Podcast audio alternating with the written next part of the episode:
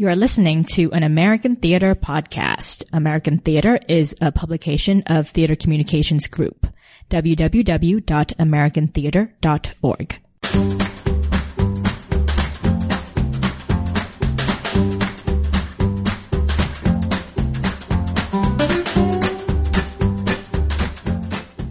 Hi, this is Diep Tran, senior editor at American Theater Magazine. And I'm Jose Tres Leches Solis, freelance theater critic. I'm feeding Jose a lot of cake today so that he's not hangry and so he'll be nicer to all the shows that we talk about. You're welcome, shows. I won't be mean, but I'll still be honest, except I'll have a smile and a sugar rush. And we are your token theater friends. People who see a lot of theater and love it so much that will even eat dinner during the show. Because when else are you going to eat dinner? Like yesterday, while I was on my way to Alice by Heart, one of the shows that we're talking about today, like I was housing a six pack of dumplings while waiting on the train platform. That's also like just being a New Yorker. I know, right? But also, there should be more dumpling places. You know, pizza's so messy. You know, you don't know what's a neat what's a neat food? Dumplings. What about like dumplings at the theater? Yeah. So theaters sell more dumplings or Yeah. empanadas or pierogies or whatever it is. Oh my god, empanadas would be amazing. Empanadas would be amazing. More empanadas, less bad shows. Uh, Yeah, today we're reviewing some shows and we have an inter- and we have a really fun interview coming up with Betsy Wolfe. And at the end of the podcast, we'll talk about Scott Rudin. Everyone's favorite theater person. but first, uh, what shows are we reviewing today? We have Alice by Heart at MCC Theater, also Hurricane Diane at New York Theater Workshop, and Spaceman at the Wild Project. Spachemin. I know Chairman. It's so hard not to call it that. I know. Oh man, I'm so sad I can't watch Larry Rock on Netflix anymore. Okay. Is it gone? Yeah. You can watch it on Hulu though. Mm. Anyway, okay, let's start with Alice by Heart. Go, Jose. we, we saw the show last night together. And when I was sitting uh, there at the new, beautiful Robert Wilson MCC theater space with its lovely new car smell and its Wide seats, yes. wide theater seats. your knees are going to be wonderful. And it was like the temperature was perfect. But I was sitting there and just wondering why did the people behind this show, uh, book writers Steven Sater, Jessie Nelson, and um, Duncan Sheik, who wrote the music, why did they think that Alice in Wonderland should be about a man? Yeah. And because that's what this show is essentially, it's a retelling of Alice in Wonderland, you know, the beloved Lewis Carroll book. Uh, and the framing device they give it is that they're in uh, the underground in London during World War II, and it's the Blitz, and there's like horrible stuff going outside, and the people who are you know seeking refuge in the tunnels. One of them is a young girl who's who becomes the Alice uh, surrogate, and she loves the book so much. And one of her friends arrives and he's very sick. So the nurses threaten to take him to i guess the death ward. And alice just wants her friend slash love interest back. And as you know something else the nurse does is she takes the book because apparently books are bad for you when you're trying not to get killed by nazis i don't know appar- I mean, but what else do they, they have to do down there? yeah, that's never very clear. Like, Yeah. like, she's just being like mean. Yeah, exactly. Yeah. So anyway, but suddenly this girl played by uh, Molly uh, Gordon, who plays Alice, she suddenly realizes, uh, well, you can take the book from me, but I'm the book, or some sort of like weird metaphor like that, and all the people in the ward just start reenacting Alice in Wonderland with new songs by Duncan Sheik but all along, you know, rather than facing her own what's changing within her, she's just so obsessed with what's happening to the guy that they took away from her, who also becomes the white rabbit for some strange reason. I guess some sort of like easy like allegory about like oh time's running out because he's dying, mm-hmm. and I want him. Chasing after him. Yeah, but I'm like, I don't know why. Like, how do you take Alice in Wonderland and make it about a man?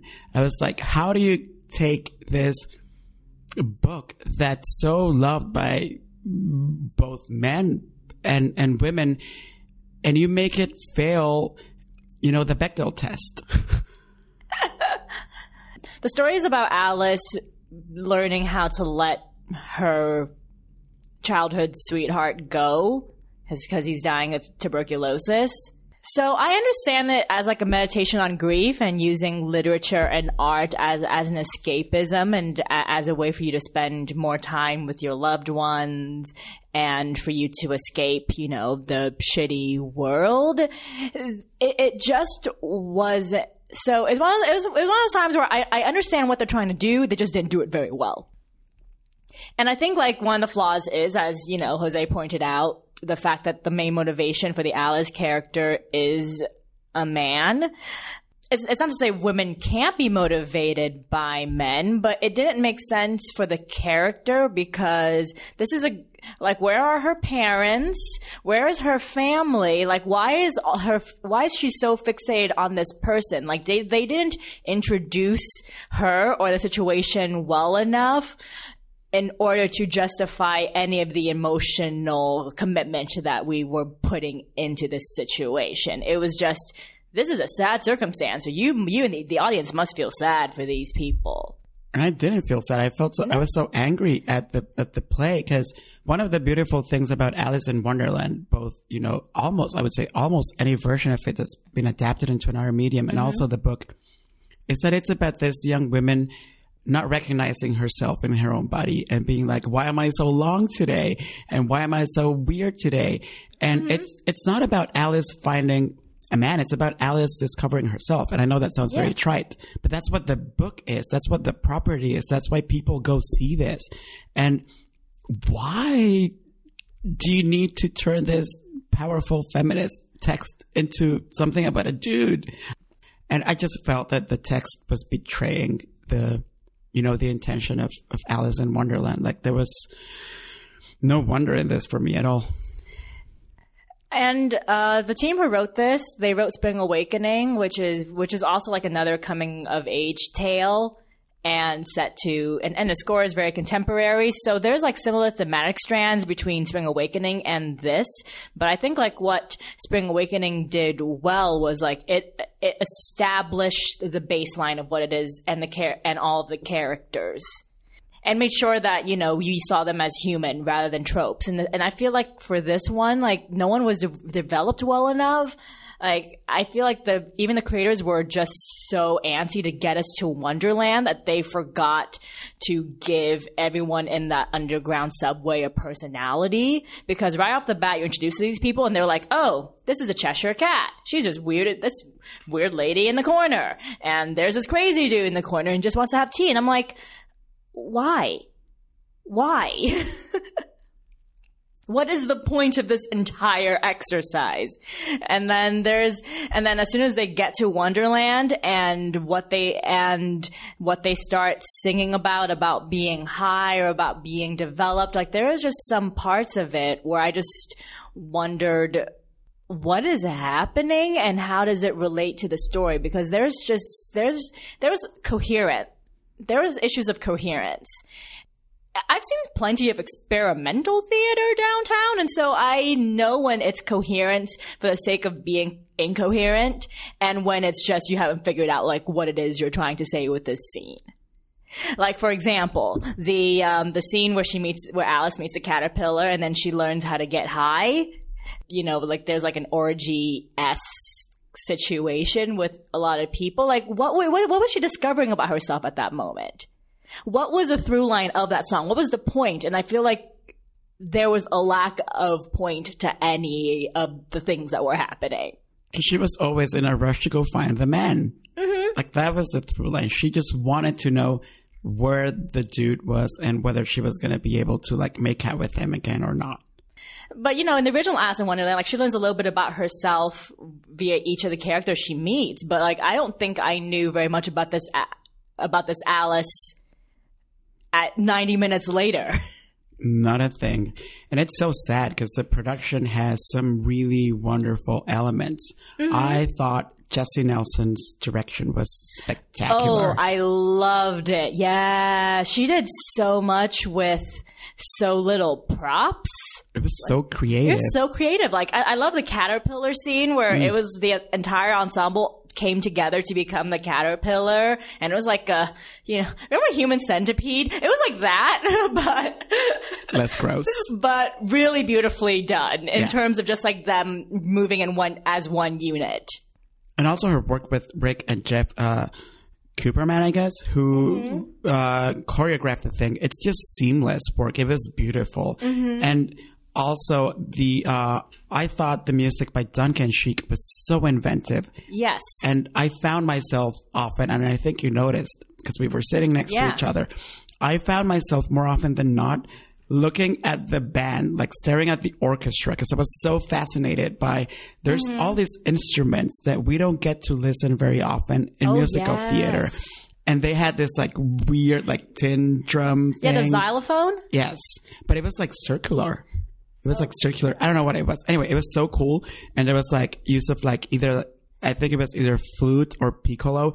I There's don't a know lot what. of It, synths too. But yeah, but it was you know it was so exciting. And when you are sitting in a theater and you're looking at the orchestra more than you're looking at the characters on stage, I think there's something wrong with your show. and it was kind of like pop. And Duncan Sheik is a pop composer, and so I feel like, and so sometimes you know with pop songs in musical theater, they just stand by themselves and they don't further the plot or tell you very much about the characters. And I think this was one of those times where most of the songs, I wasn't even. It was like me going to a pop concert. I didn't really care what the hell they were singing. It just sounded real nice. I'll say that I've never, I don't think I've ever looked more forward to the cast recording of a mm-hmm. show that I've liked as little as this one. yeah. Okay. Okay. I, I have to ask you a question. Mm-hmm. Did you get like a weird sexual overtone, and and they kept like alluding to it, but backing away from it? It was kind of like they. It was like remember Spring Awakening, and they and the kids just full on had sex, oh yeah. and it was like the culmination of everything that happened. But here, Al- Alice literally tells her childhood sweetheart to drink me, and I'm like, huh Yeah. but like they don't they Do never with it. yeah they never go full on like this is my sexual maturation as a woman this is what it's about That would have been a show if it had been Alice learning sexual techniques. And you know, for real, you know, like maybe she, when she meets the caterpillar and she learns to get high, she's learning about how to have pot and sex. Yeah. You know what I mean? That would have been a musical that I would have loved to see. yeah or like the queen of hearts teaching her about menstruation Yes. yes. And like, I, well, I do have to say, I love Grace McLean as the Queen Oh, of Hearts. I- yes. She was Well- so funny. well we also had her on the show so we're biased No, but I didn't like her. I wouldn't bring her up if I didn't like her a lot on the show. mm, they, they they underused her like her voice is just so gorgeous Also, like the cast itself was so it was this like beautiful combination of people from all different cultural, like ethnic backgrounds. The cast was stunning. They were all Yes. gorgeous. And I wish we would have seen a show that reflected that diversity more. It Mm-hmm. was like beautiful, creative elements put at the service of a very poor book. yeah um i hope hopefully if there's another production they'll figure out what the show is about More sex, more sex less less men. or like se- yes not sex with men maybe sex with people Yes. All right. Uh, Alice by Heart is running until March 31st, and tickets are 77 to $127. But uh, if you buy tickets to the front row, that's $25 if you're a young person under 30. So if you're a big fan of Spring Awakening and you want to see if what we're saying is true, then go, go check it out and let us know what you think. We may be wrong. Who knows? It may be your cup of tea. Oh my god, that's like the worst pun. I love it. All right. So our next show is Hurricane Diane by Madeleine George, currently running at New York Theater Workshop. And it is about the god Dionysus. The god Dionysus, they have come back and they're trying to figure out why humans are letting, is letting our planet die of global warming and how we can fix it. And as an experiment, they try to seduce some New Jersey housewives to like become more eco-friendly. Like, what is the plot of this show? They're just trying to make the world better by educating housewives in Jersey. basically, basically. And it's really funny. It is so funny. If It's like- anyone had told you that a comedy about global warming was going to be funny, would you mm-hmm. believe them? No. Because they sound like, you know, like I think global warming and I think Al Gore and I think about, you know, like mm-hmm. being educated and we, well, first of all, like we both, yeah, I shouldn't even say, I shouldn't even have to clarify this, but obviously everyone involved in this podcast believes in global warming. I mean, it's not a, it's not like God. It's a thing that's happening whether you Yes. want it to or not. and it's not a political thing. But uh, but yeah, you know, it, it, the show reflects a lot of what's going on with the Republican Party, where they're like they're more about speechifying and like talking than actually taking any action for what's going on in the world with the world today, and they'd rather talk about morals and about going back to the way things were. Mm-hmm. And just think about progress and that the planet's really fucked up and we all probably will die drowned next to a polar bear. Okay, then. Well, that went to a dark place really quickly. but the play, the play, I mean, the metaphor, the metaphor is, and it, it's a parable. So, like any parables, you really gotta, you know, think of it as character types rather than as actual people. But the parable is Di- Dionysus is coming down and is trying to get these housewives to plant better gardens. Gardens are more environmentally friendly, that are natural, that are natural to the environment and won't like, you know, degrade the soil and will replenish the soil and make it better. But that type of garden is, is not as pretty as, as, you know, a rose garden and it may be inconvenient because you won't get you won't get to have strawberries. You'll you'll it's like your plants, your fruits will look like you know giant testicles. So you're just gonna have to deal with that. And like, can you deal with the inconvenience to your day to day life in order to solve this problem? And some people say yes, who are more progressive, and other people are like no, and they refuse. And because of them, we're all gonna die. and I, I love what what the playwright uh, what Madeleine George does with you know she delivers all these messages in a non-messagey way. The play is so smart about that. It's you know it's a play about also about gender queer people and about same-sex relationships and also about like women enjoying themselves sexually. Which made me think a lot about uh, one of my favorite movies, uh, Pier, Pas- uh, Pier Paolo Pasolini's Teorema, in which an angel comes to Earth and he fucks his way through an entire family mom, dad, kids, everyone. And that made me think of that. But I love that, you know, Hurricane Diana is like Teorema with uh, a trans actor as the god who comes to Earth and shows women, you know, the importance of saving the planet, but also the importance of sex Yes. and enjoying sex. Yes. All the actors gave such great performances. I mean, it's really hard to give nuance to character tropes, but like I would happily hang out with with any of these people, even the conservative, because she drinks a lot and I drink a lot, and you know what? I, I relate. I relate to the quiet desperation. She had so much wine. So much wine. I will single out uh, Danielle Yes! Though, who plays Pam. She is so incredible. She's like this creature made from leopard print and big hair. And s- Italian. yes, uh, I don't know. Like it's it's difficult to talk about that character without sounding like I'm criticizing the character. But she's kind of like a Fran Drescher trope. But the beauty about the play and the beauty about the performances is that they never look down at these characters. No, no, we're not making fun of them, and like we feel sympathetic to them, which is important. And like you want them to, you know, to succeed. Like you want them to become better for the sake of humanity. Yes. Though I will say, my uh, one minor criticism I, I have of it is, I f- and maybe this is a budgetary thing, but I feel like the sense of destruction wasn't as potent as I wanted it to be. Mm. And like I, at the end, like I just wanted everything, like that entire set, to just like blow up.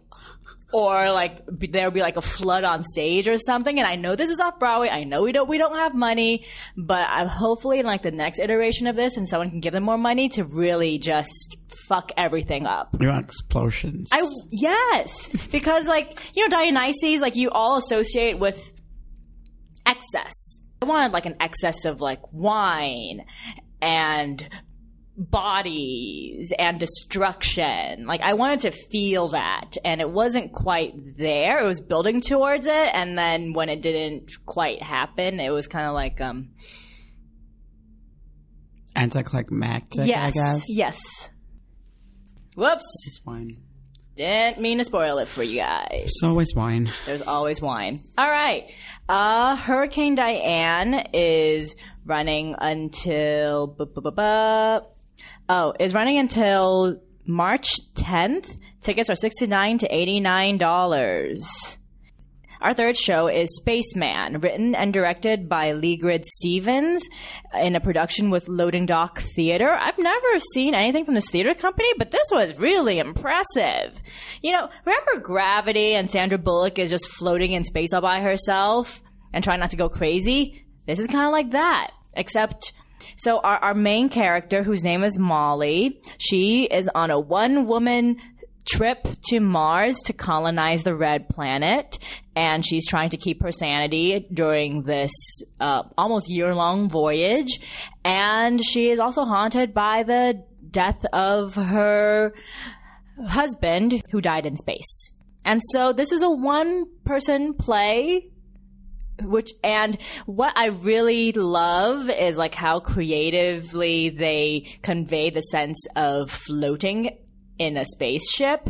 Because you know sometimes it's kind of you know you when, whenever you watch Star Trek and they're just walking along the uh, the bridge because they have gravity and so you don't have to deal with the fact that you know in in space in the space shuttles we have now like there is no gravity like you just float. And so i think with this with this even with a small budget they were able to convey the fact that we're in space and things are floating like when you there's this one moment i loved when like when Molly's taking a pill in the morning and she just and she doesn't put it down she just lets it go and it just floats like next to her like that was like we all giggled on in the audience. It, it was just so lovely. Oh, and I think the, and I think the actor and Erin Treadway, like she did such great work, like holding us the entire time. It was like it was basically a, like a ninety woman one minute one woman show in space in a very confined space, and it was and it was just so compelling. And I love like every time you think there's gonna be a fake out of like, oh my god, what kind of destructiveness is gonna happen because it's space and it always happens. It doesn't. It's just like a psychological experiment of like what literally happens when you're trapped by yourself mm-hmm. for almost a year. The big plot hole is why don't they send two people? Because I feel like that is really unhealthy to put someone by themselves. Because there would be no show. Yes, because there, there would be no show. I mean, and what's going to be like apparently the recurring theme for me this episode. Mm-hmm. My biggest problem with the show is that she's so obsessed with finding her husband. Yeah, When- that, that brought me down. Yeah, when the play hints at so many really fascinating things, because we learn, for instance, that she's also part of this strange reality show back in Yeah, Earth yeah. called like Space Survivor, where apparently they've sent all this several different astronauts and individual missions, and back on Earth, people are watching what's going on over there. Mm-hmm. There's also moments where Molly's reached uh, by uh, people back on Earth, and where she has to give talk. Sorry, where she has to give talks to children in schools. Yes. And I found that much more interesting than anything having to do with her finding her husband or not. Yeah, it was like the, the same criticisms we all had of Gravity, where like, oh, she had to be haunted by like the death of her kid. Well, here she's haunted by a death of her, you know, the death of her husband. And they- Harry. yes, and they think like you need that to give a woman you know, some dramatic heft or to give her character. We're like, you, but you don't. Like the the loss of domesticity should not be a tragedy for a female character in 2019. Nope. So yes, I found all of the other stuff that was not hair related more compelling. Even her relationship with her little plant. Oh my god!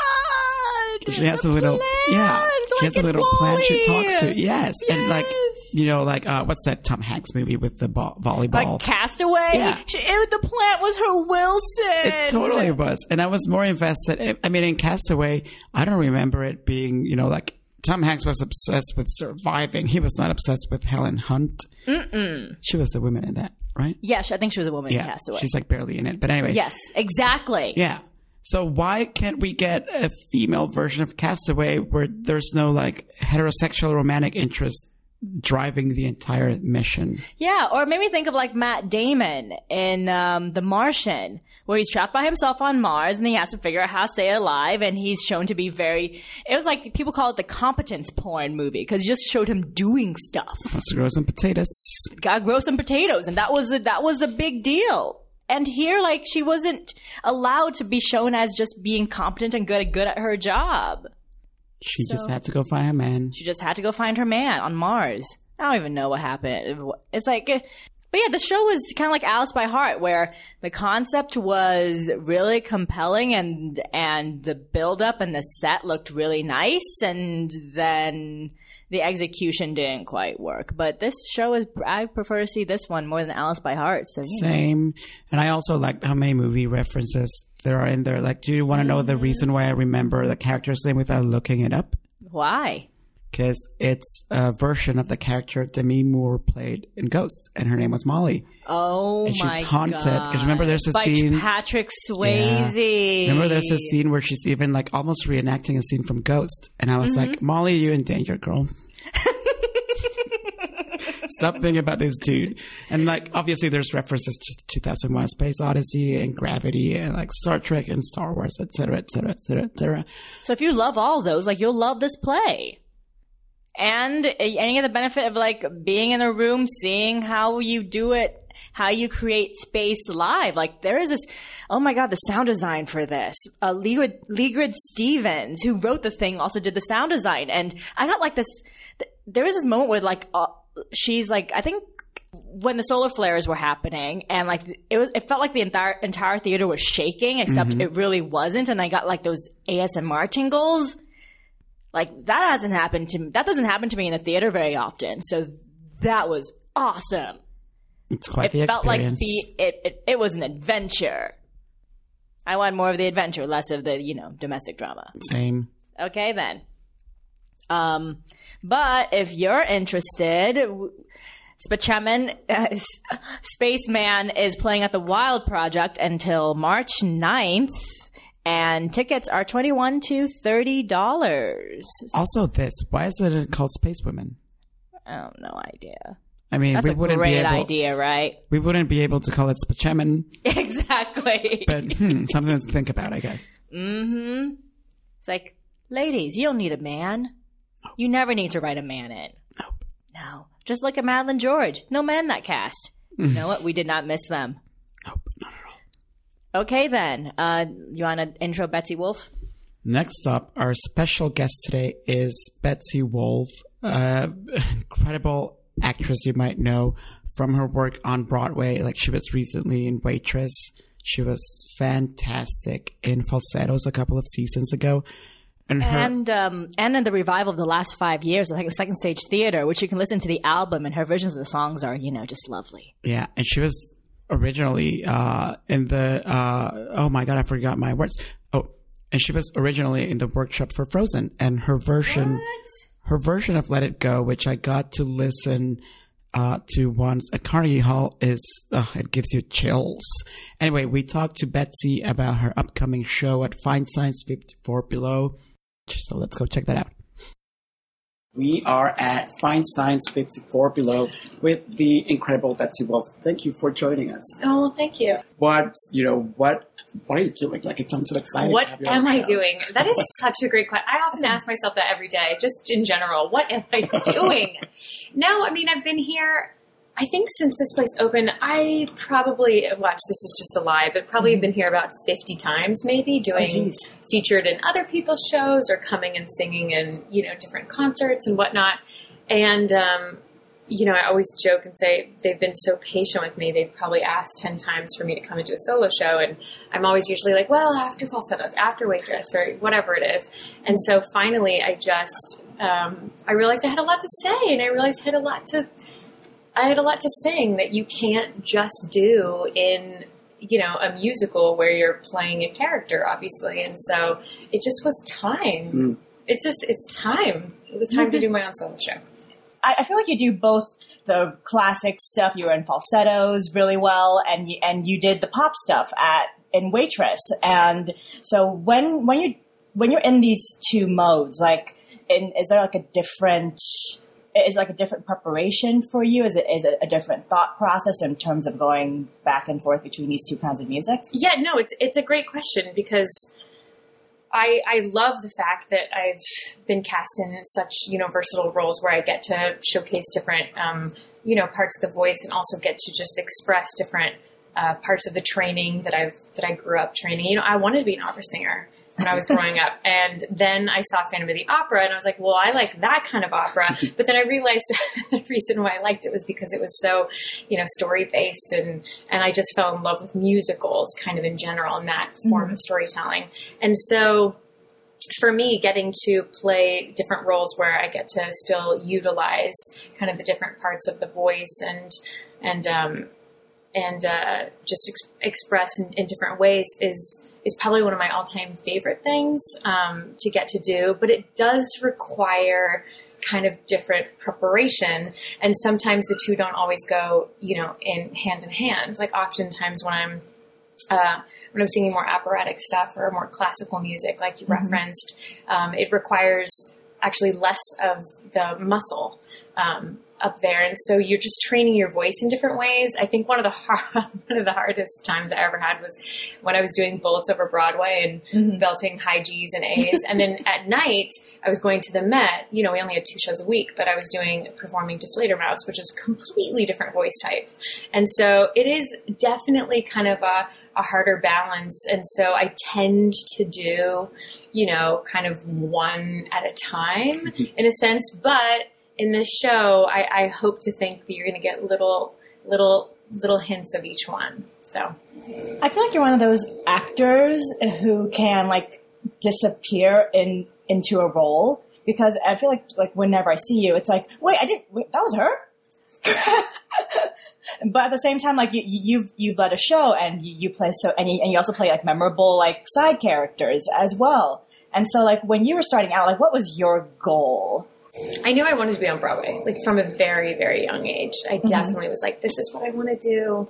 I didn't know how. I didn't know necessarily why, other than the fact that I felt such an immense joy when I was watching musicals, right? Mm-hmm. Whether it was on VHS and Into the Woods, which I talk about in my mm-hmm. show, or whether it was going and seeing it, I just felt this sense of like belonging. Like it was just something that made my heart smile.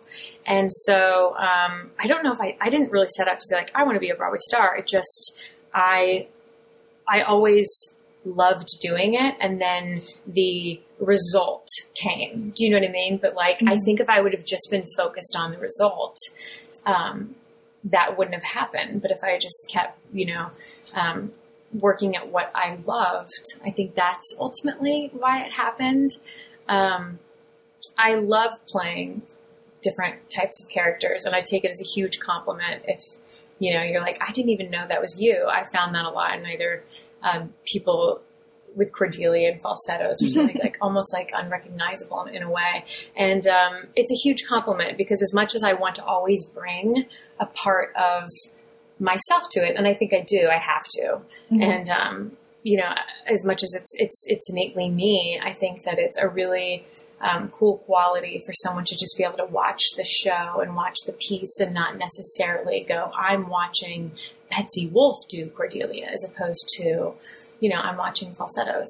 And so there's something, um, if you stay really truthful to it, I think you allow the audience to have that, you know, belief. Um, you have played many characters on stage. you know, like in things like Waitress, and uh, even in Bullets Over Broadway, when I see the characters, and I go, that's the exact opposite of Betsy Wolfe, who's like, you wouldn't put up with some of the bullshit that your characters put up with. I have played a lot of Midwest characters who get effed over. Yeah. I don't know if I can say the word, so Yeah. I just wanted to. Uh, You can curse all you want. No, but it is true. There's and and that's also though that's something to be said for the writing, right? I think there's something to be said for there's a lot of stories that involve maybe female characters who at some point have had their partners, you know, whether emotionally or physically abuse them and then um, you know, it's kind of watching them overcome it.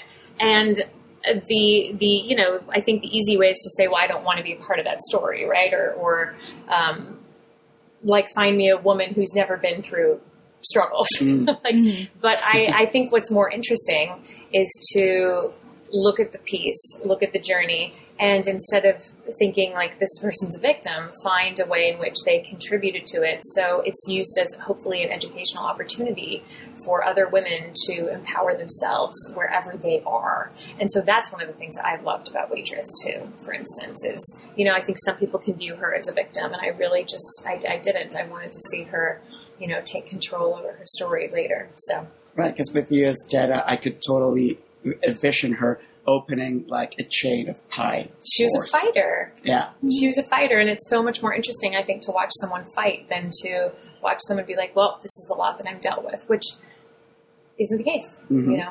So. That's so funny that you mentioned that because Jose and I were having this conversation the other day, yesterday, about shows we've seen recently and how like the main motivator for women on stage is usually men or usually you know, men Yeah. screwing them over. And so like what kind of stories do you want to see on stage? Well, more of more of what we were talking about. I would I would love to see stories where that's not necessarily the case, where women have other motivators than just maybe the relationship in their lives or something directly connected to love. But I think we're doing a better job of it. I would like to say that um, I think the film industry is doing a better job. I think that uh, the past couple years should say something about musical theater, and there's an indication of us moving forward and, and just dialing that that clock to a little bit more to include more diversity and and be more inclusive and and tell all different types of stories. And I think that that's I think we're heading in the right direction. I have to I have to think that. No pressure, but like uh, I think it was almost three years ago when you were about to do Pirates of Penzance at City Yes, Center. yes. Uh, we spoke, and you mentioned you were working on writing something and possibly directing. What? So I don't even know if I remember saying that. What? That is crazy. I think I meant writing my show. I think I'm like literally meant this. I'm pretty sure I like literally meant my cabaret. your cabaret. show. Yes, Okay, but there are there are I know there are a couple there's a couple projects that I continually am working on, you know, that don't necessarily see the light of the day yet. But um but I think I I think I know what you're referring to. I think that writing has just been really um, healing in a way. I think that writing too allows me to say like what it allows me to understand more about myself too and what stories I want to tell and and what I find is missing or what I what motivates me. And so um, I hope that that someday reaches the you know reaches a reaches a surface. But um, but right now it's it's still very much there and, and in some form. So yeah. Can't wait to see it. Thanks. the very first time that I saw you on stage, and I think that was in Bullets because I was just I had just moved to New York, oh wow, 2014. and I Yep. saw you on stage, and I was like, if anyone ever does a Madonna musical, that's their Madonna. I can uh, honestly say to you, you are the first person that has ever told me that or compared me to Madonna. But you know what? I am I'm gonna take that and rock that. That is amazing. No one has ever told me that before. But if you, I love it. Yeah, I mean, I, I, I pray to the theater god so it happens someday. But if you were able to, I'd have to start going to the gym so much more. like I would have to like just completely change my whole lifestyle. I'm on it. Let's do it. Yes. Let's bring the gun show. 'Cause I also remember, like a few years ago, I think you know, on the the uh, Hollywood, the Blacklist, the top screenplay was a Madonna biopic. So you I'm know. on the lookout now. Yeah. All right, so many ideas. But if you were able to bring the life of, you know, a hero of yours that you love, either to a musical or to a film, who would it be, and whose story would you like more of us to know about? So I'm sure if I thought about this more, I would come up with some other names. But the name that popped like immediately into my head was Eva Cassidy because I'm singing uh, one of her songs and and uh, well, songs that she covered and and uh, I just think she was one of the most uh, one of the most talented uh, singers of all time, whose life was cut super short and um, wasn't even famous until uh, unfortunately after her Yes. death. And so, um, obviously, you know, she's like a huge, you know, huge hero of mine. So that's the name that first, that like first pops into my brain. So You could do it. She was also she was also blonde she was also And- blonde. We had and that has a pop no and have a and has a pop voice. You just gotta learn how to play guitar. But you can figure yeah, it just, out. just, You'll just, figure it just that, Yeah. just that. But I, I'll, we'll figure it out. Thank you so much for Thank joining us. you. We'd like to invite Thank people you. all over the country to, to go to your That's shows. true. Yes. March 6, 7, 8, 9. And hopefully we'll have some other um, cities announced soon for you. So.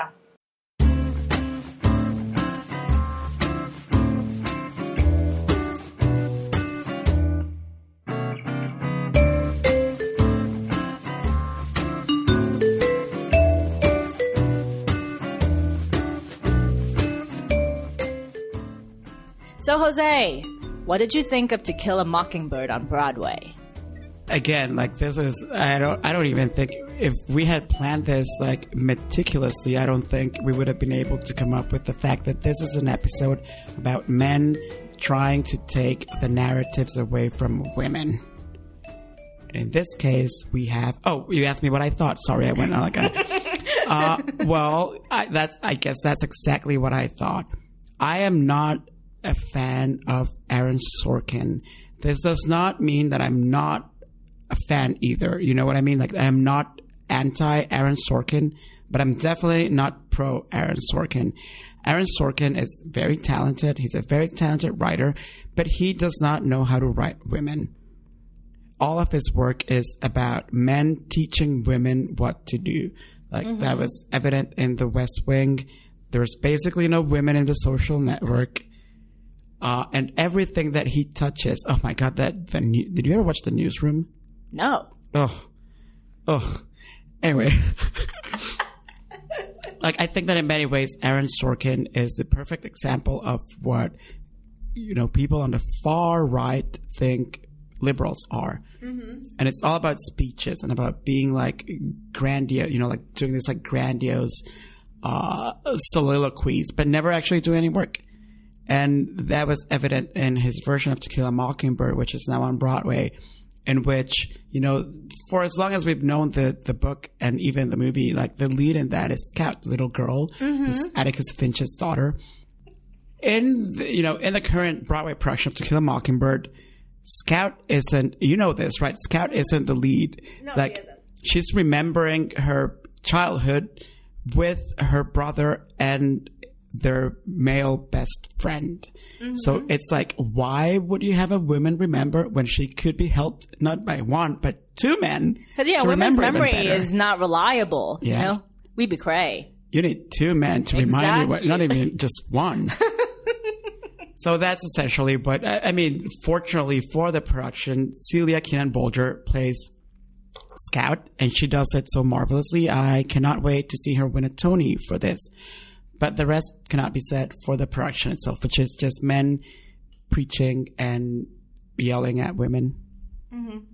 And the reason we're talking about this is recently, uh, Scott Rudin sent a bunch of cease and desist letters to productions of To Kill a Mockingbird around the country saying, you don't have the right to produce this play, stop doing it, or else, you know, we'll take you to court.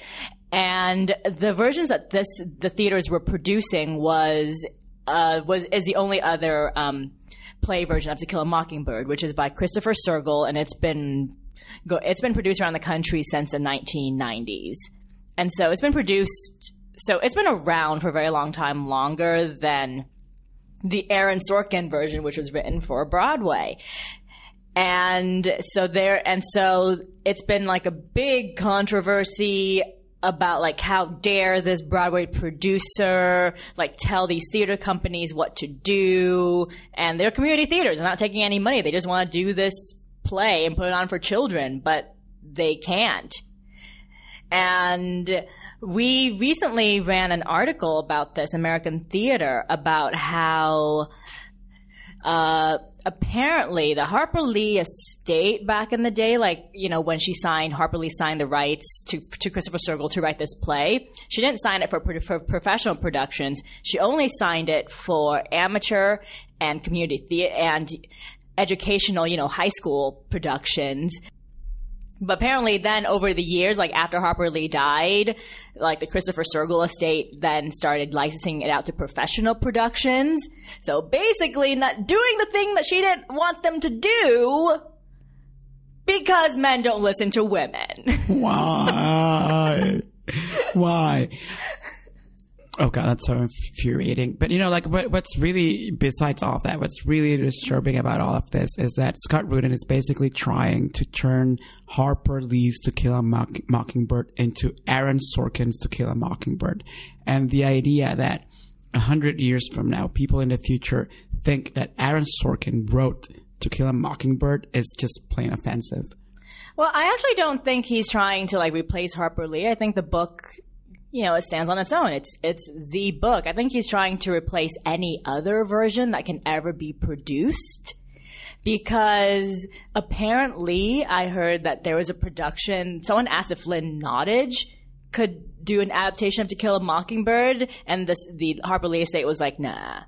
If the only version of To Kill a Mockingbird is Aaron Sorkin's, that means that the version that's seen that's going to be produced around the country until the end of time is only a version written by a white man. And that seems kind of, that seems like a problem. That is a problem. I feel like other people, women or people of color, can have a better grasp of the material and not, and not be so in love with the Atticus Finch character. Yeah, because especially, you know, like, uh, Jeff Daniels in the Broadway production is basically playing the same character he played in the newsroom, which I did watch for the entire first season, and I wouldn't say I deeply regret it, but I'm I'm gonna say I would not ever watch an episode of that show again because I don't want to hear the world's had enough of white straight white men telling people, telling women, telling people of color what to do. I don't need to go to the Shubert Theater and have Jeff Daniels yell at me from a fake courtroom, you know, saying what, you know, why he's moral and why he's right and everyone else should be silent. Right. And I haven't seen this production, but when you saw it, did did you feel like the black characters were given any agency or and or were the women given any agency or was it about like in the movie like it was just mm. about Atticus, Atticus Finch and how great he is. It's quintessential Sorkin, but I mean, like even the movie, I think the I forgot the name of the actress who plays Scout. She was so marvelous, and I do feel like I know. Uh, in the movie, both uh, Mary Badham and Gregory Peck, who play mother, I'm sorry, who play father and daughter, get equal, almost equal screen time, and the movie never condescends to Scout, who's such you know a bright character, and Mary Badham's performance is incredibly mature for any child actor. But the movie doesn't do the thing that Sorkin always does with women. And you always feel that father and daughter have, you know, they're both equally smart. Obviously, older people know more, blah, blah, blah, blah, blah. But the child is witty and the child has a very strong moral compass. While in Aaron Sorkin's version, Atticus Finch is defining what everyone else's moral compass and moral center should be. He does this to their maid, who's a black woman called Calpurnia. He does this to his little daughter.